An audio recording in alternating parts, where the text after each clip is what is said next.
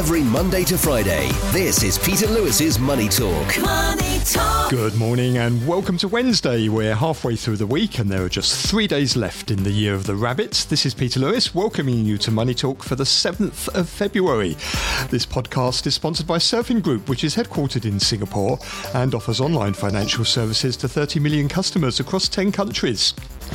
In today's business and finance headlines, Australia's central bank left interest rates on hold but cut its growth forecasts for the economy as weaker consumer spending hurts the country's outlook. The Reserve Bank of Australia held rates at 4.35% following its first meeting of 2024. It said that it expects fewer rate cuts to be implemented in Australia compared to peer economies, despite signs that inflation is easing. The RBA cut its project projection for GDP growth to 1.3% by June 2024 from 1.8% forecast in November and lowered its estimates out to 2025. Thailand's Prime Minister Srettha Thavisin is urging Parliament to approve a plan to give one-off payments of 10,000 baht, that's 280 US dollars, to about 50 million low-income citizens via a digital wallet, and setting him on a collision course with the country's central bank governor. On Tuesday, Mr. Srettha reiterated his call for the central bank to lower rates, saying a cut of 25 basis points wouldn't stir inflation. The Thai central bank, which holds its first rate-setting meeting of the year today, has kept its policy rate at a decade high of 2.5%. Rising sales of hybrid cars helped Toyota beat estimates in the third quarter as the world's largest automaker raised full year profit forecasts.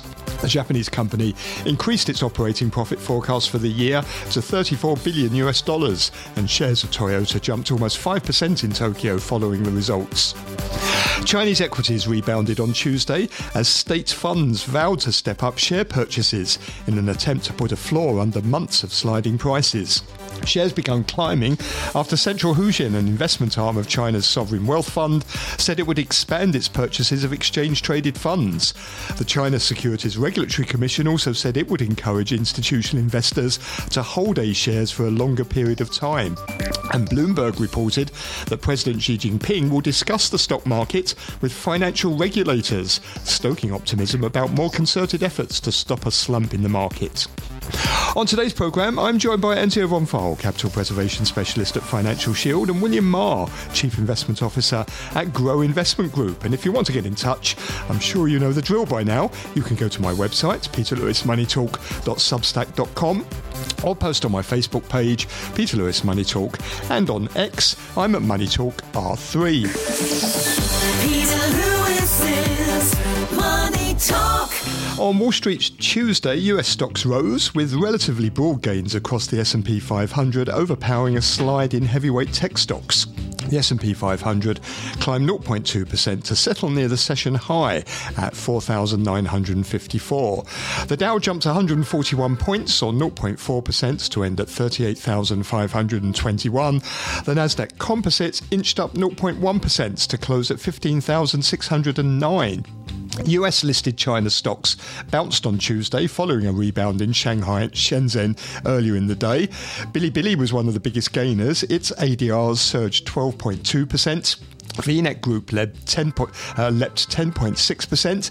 XPeng that added 11.7%, while Li Auto rocketed 10.5% higher.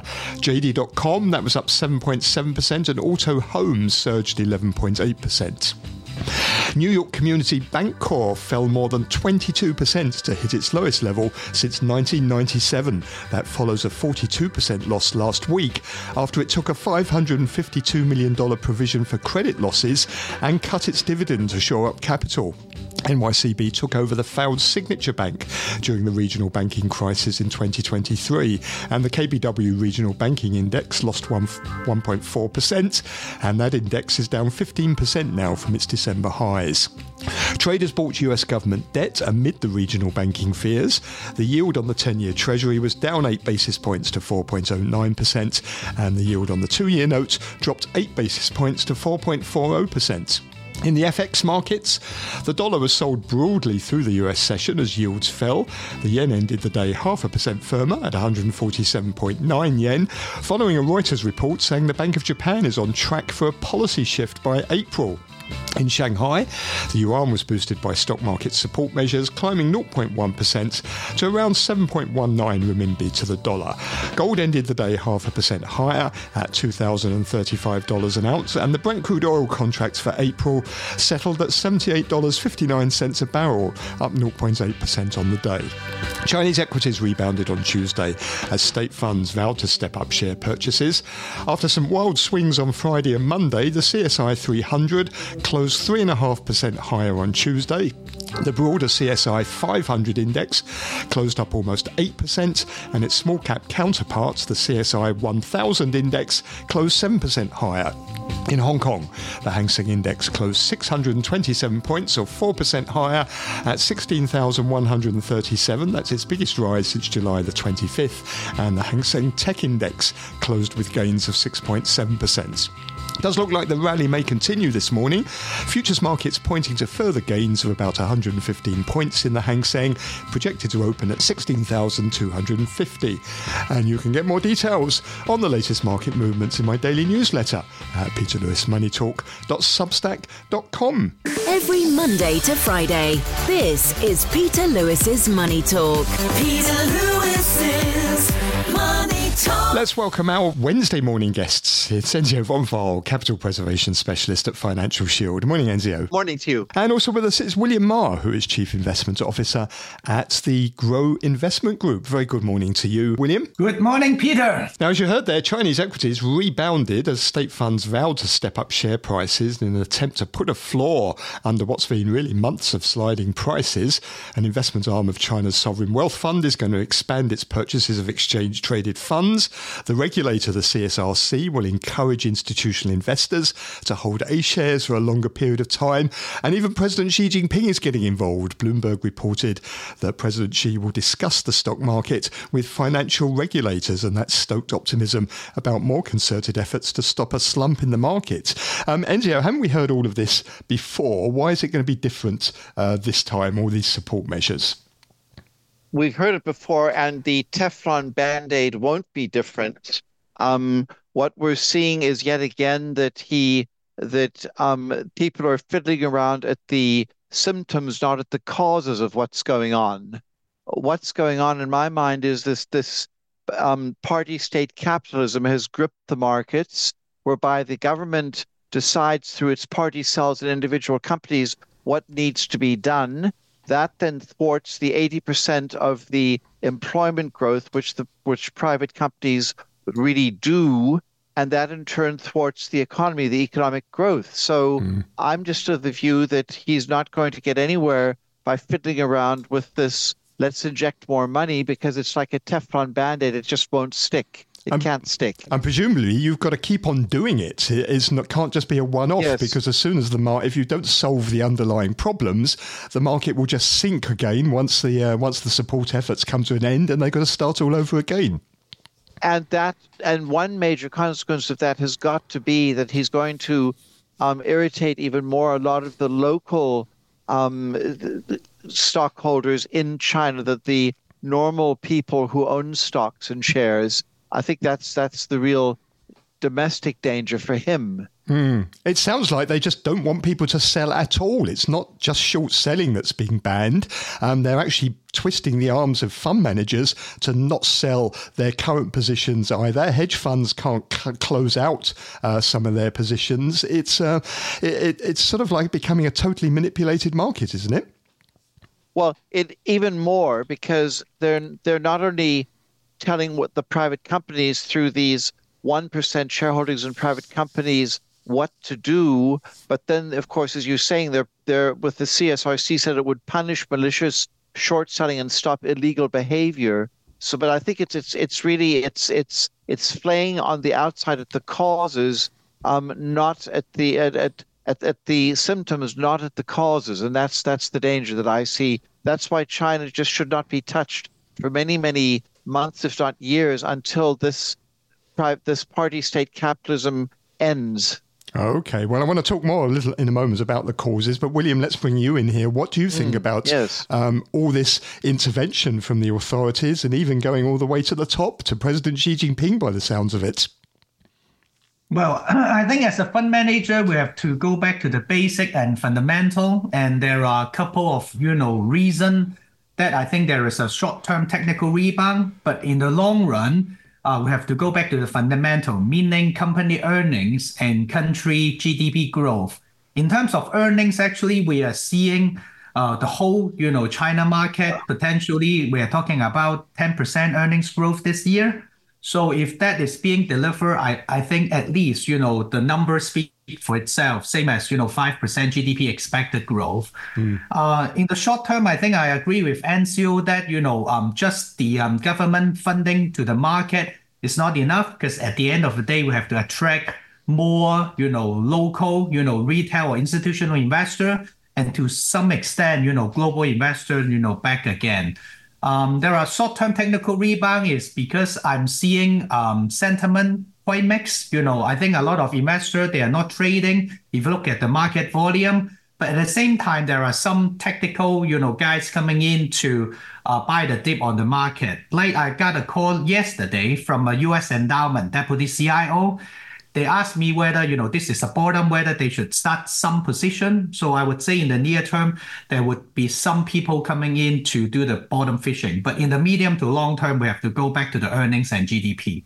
So do you think that if the authorities didn't get involved, the market may well rebound anyway if it's um, of its own accord, because as you say, there are people who are looking at um, maybe trying to get in at low valuations or, or, low levels. Do you think it will be better if they just stepped aside, let the market find its own level, and let buyers naturally come in?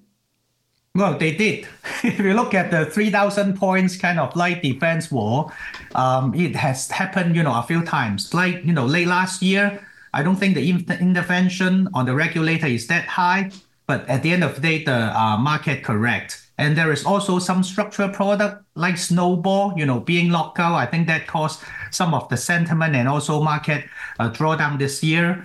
Um, I would say right now is um, um, is the peak in terms of tools that the regulator is trying to use. I'm seeing a 300 degrees kind of like tools everywhere in terms of sector, in terms of you know market uh, support and intervention. And um, I think all we need, from my perspective, is time. Mm. Does it, as a fund manager, does it worry you when you see this intervention? Because uh, the, the risk, of course, is that if you start buying, you may not be allowed to sell again.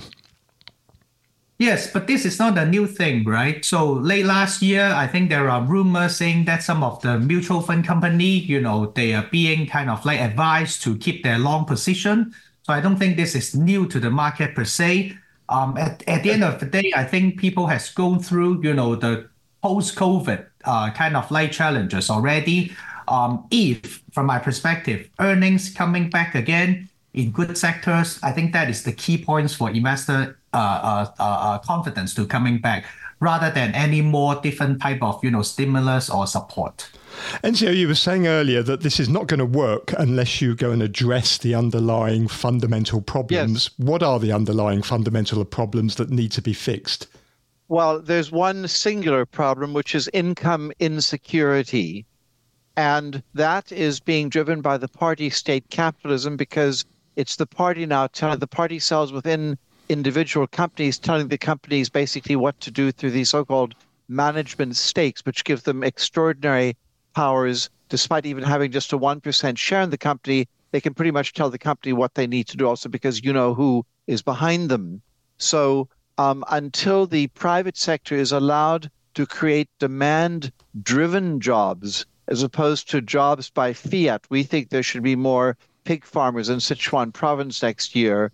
Until they're allowed to create more demand driven jobs, you will find this economy really stagnating and becoming quite a danger, also perhaps even just geopolitically, because things aren't going to go anywhere. But again, it's this adherence to this party state capitalism I think that's very much at the, at the root of the problem. Next, to, of course, the economic timing pretty bad, excess demand for money and excess supply of goods, but that's cyclical. I'm mm-hmm. talking mm. not now more about a structural fundamental problem, as so, you were. So to, to fix stru- structural problems, you need structural reforms, don't you? And, and yes. messing around with the market isn't a structural reform. No, no, it's it's it's throwing a, a, a Teflon band-aid at a forest fire. It's just not going to work. It cannot and, work.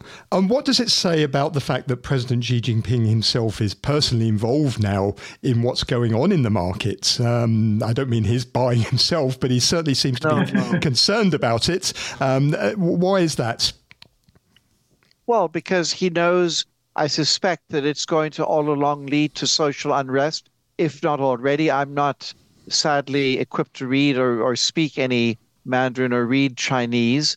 Um, William can maybe uh, sort of enlighten us, but I, I can't imagine that it's all tickety boo on the social re- social happiness front in China because people are losing their jobs. The unemployment rate amongst the youth is 25% or so. Let's not get too hung up on whether it's 20 or 25.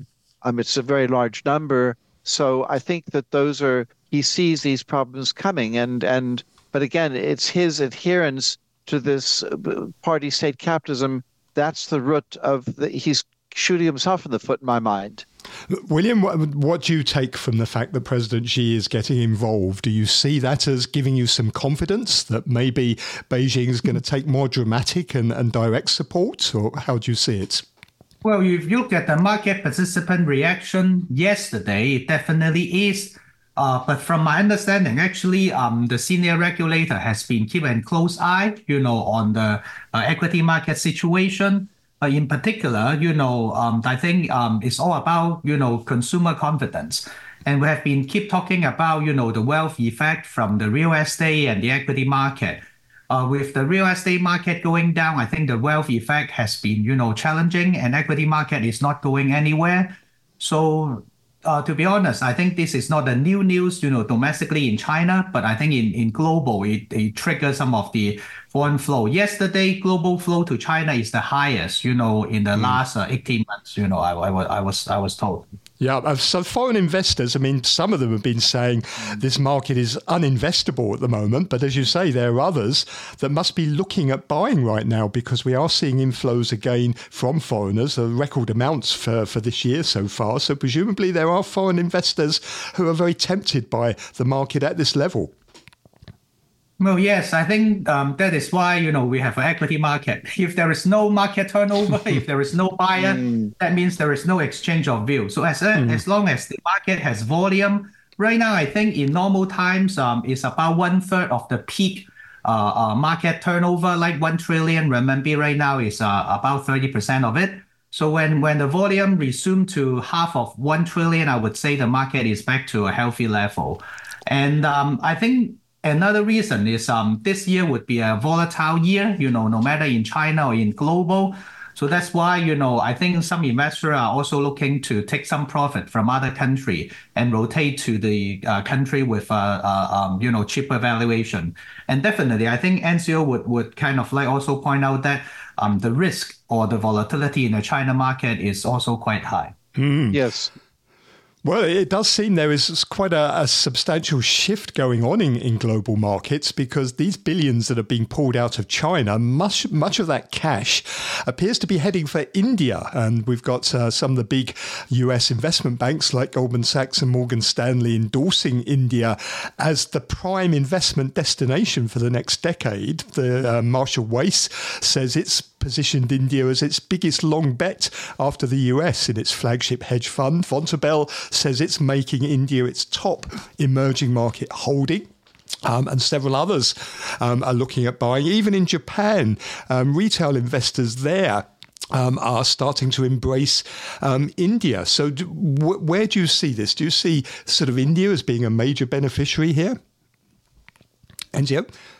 Oh, uh, absolutely um, the economic factors. First of all, to state the obvious, India is not practicing China's party state capitalism, so that's the huge benefit. Mm-hmm. Um, and the other one is that the population in India has eclipsed China's things that everybody's actually known for a long time. So I think it's very much the the, the, the real reason for India is it's a great replacement because of this party state capitalism, which the Chinese have had for a long, long time. It's not new, but they're really pushing it more and more, and that's that's the problem. Of course, then India's also got a benefit is benefiting from geopolitical shifts with multinationals de-risking their supply chains.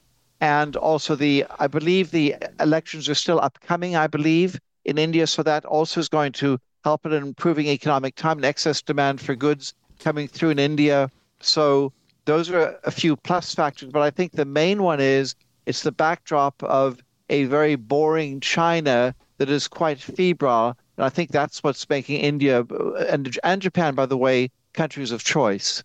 It seems that, you know, if you're going to sell China, you've got to have somewhere else to go. And, and particularly mm. if you're an emerging market investor, benchmarked to an emerging market index, um, you've got to find another emerging market to go to. And we haven't really had one until recently, but it does seem now that India is the one. We're seeing that, you know, funds have put 50 cents to work in India for every dollar they've pulled out um, of China since, since last year. So this does seem to be the go to market at the moment, doesn't it?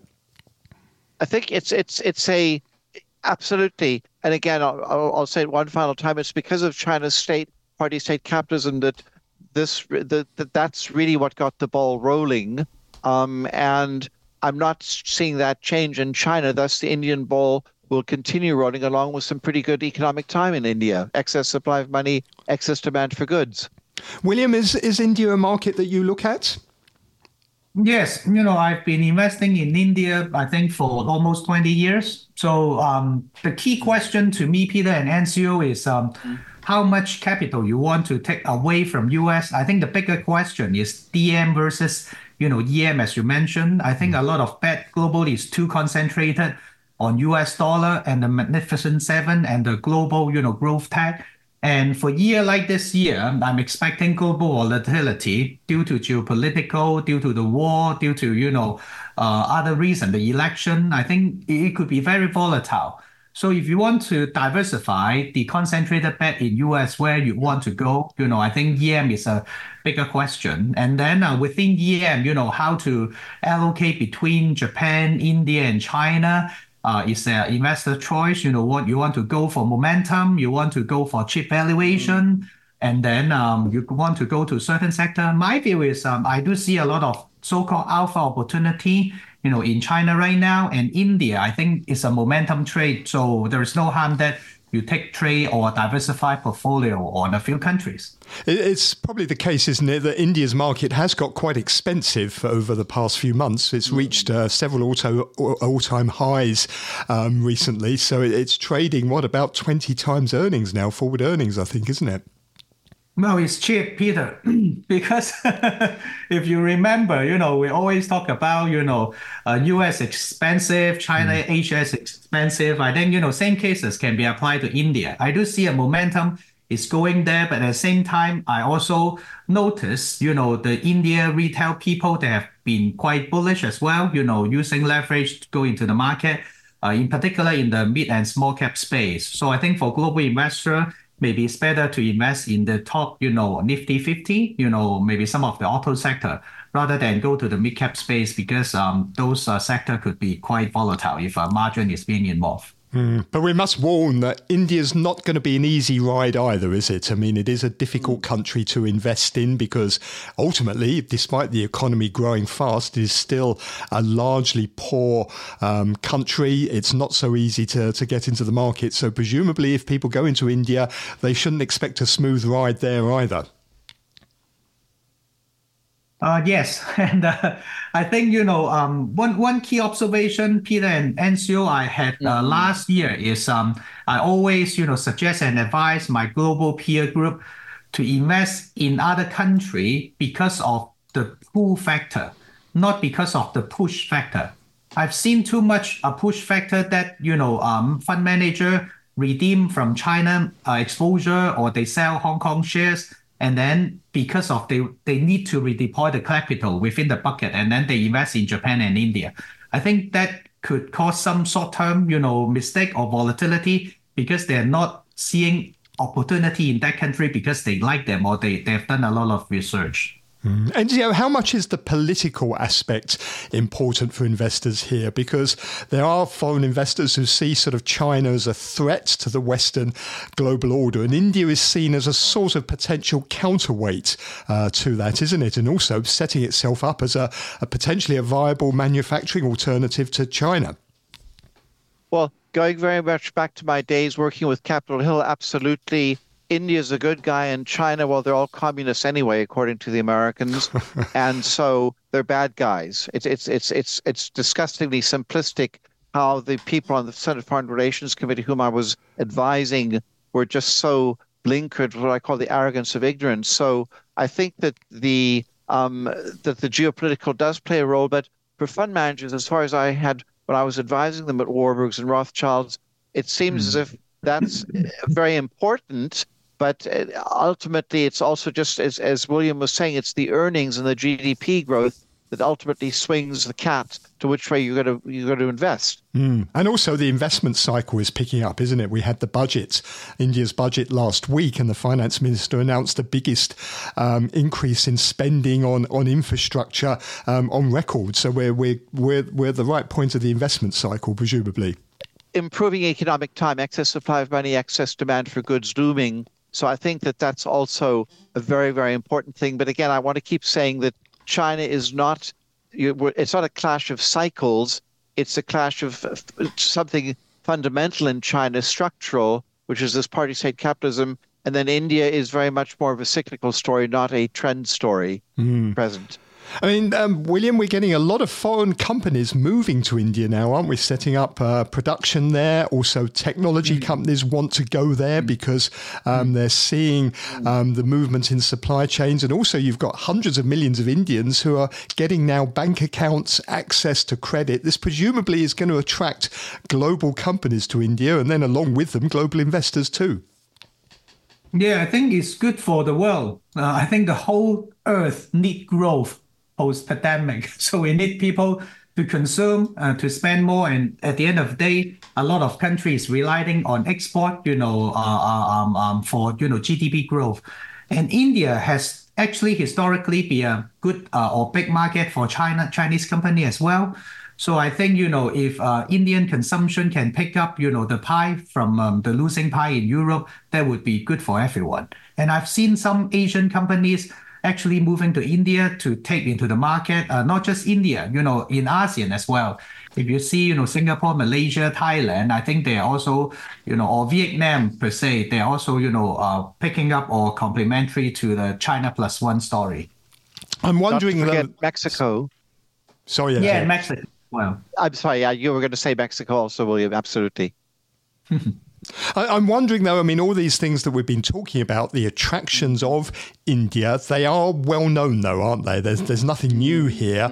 Um, I'm wondering how much of this is already priced into the markets because um, Indian shares have been going up now for, for what, eight straight years. So we've seen annual gains for the past eight years. Is it all priced in, do you think, or um, is there more to go? Well, I think there are more to go. I think the biggest question um, as a global fund manager is um, how much you want to allocate to US. Mm. Because I think in the US, a lot of hope and and and kind of like uh, uh, good news is being priced in in the market, no matter large cap and mid cap stocks. And should there be a global correction, there is no place to hide. So you can go back to the treasury, you can go back to the cash. So the first question I have in my mind is outside US, where can I, you know, invest in companies and country with mm-hmm. growth? I think you know besides China, India and Japan, you know, is is a better place to be compared to some of the European country oh. and maybe some of the um, uh, other emerging market. And um, are you uh, are you reducing your um, your investment in the US? Uh, we are seeing opportunities in the mid caps. For example, uh, we are buying some mid cap equity long short fund because with the high rate environment, we are seeing a dispersion of the mid cap companies in US going to be higher this year. Some company will be very successful because of the potential soft landing environment in the US market. But at the same time, we are seeing some mid caps company uh, not able or suffer from the so-called high labor costs as well as high funding costs.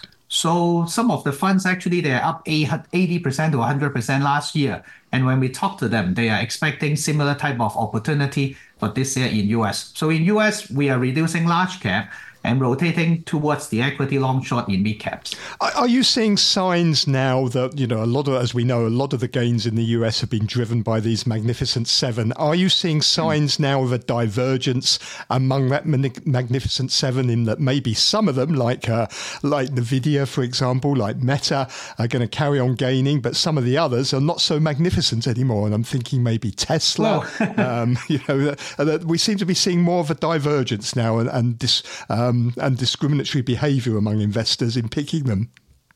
Well, from a sentiment perspective, Peter, the answer is no. You know, when I talk to some of the um, uh, regional, you know, uh, institutional investor and some of my global friends, I think they still want to long the so-called AI themes and the tech themes. If you look at the Meta, you know, stock price, you know, huge increase, I think that explains for something. So I think the momentum uh, is likely to be continued. Uh, but again, you know, the opportunity from a risk reward perspective, I would say the mid cap long short uh, is more kind of like uh, attractive to us because rather than uh, one off, you know, everyone know you know what to buy and a simple, you know, long exposure.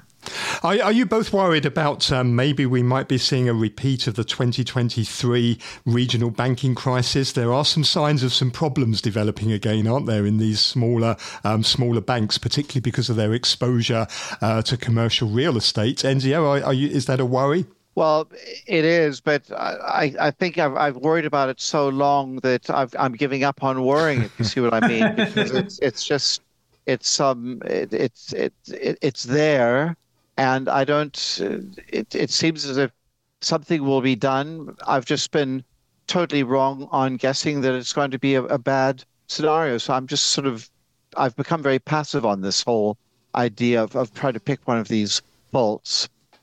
What What do you think, William? Is is it something we should be concerned about? I think we should more concern about the U.S. you know election and the potential kind of light market volatility on the banking side. You know, after the Silicon Valley Bank and you know other situation last year, I think a lot of retail deposit, you know, uh, and as well as you know the regulator is already kind of like monitoring this. So I don't think it would become a, a systematic risk. Mm. And just, just final thoughts on, on the US while while we're there. Where, what's your economic clock saying about the US? Excess supply of money is still there, excess sup- demand for goods, but it's beginning to wane. Mm. So it's, but it's it's still it's it's it's just the it's the excess supply of money that really gets people into markets. It's less it's less the real economy. It's just if they have spare cash, they will put it into a market, treasuries or stocks at the at the, at its most basic. Okay, and William, let's get some final thoughts from you. We're coming up to the year of the uh, the dragon. The dragon years are supposed to be quite good for markets, aren't they? They're supposed to be quite positive, uh, robust years. Yes, I think don't don't expect or hope for something that we shouldn't hope for. You know, I think everyone is waiting for the first rate cut in the states. You know, um, if it's happening for the wrong reason, I think that would be a surprise. And second is, um, as I mentioned, I think there will be more surprise and volatility in the market.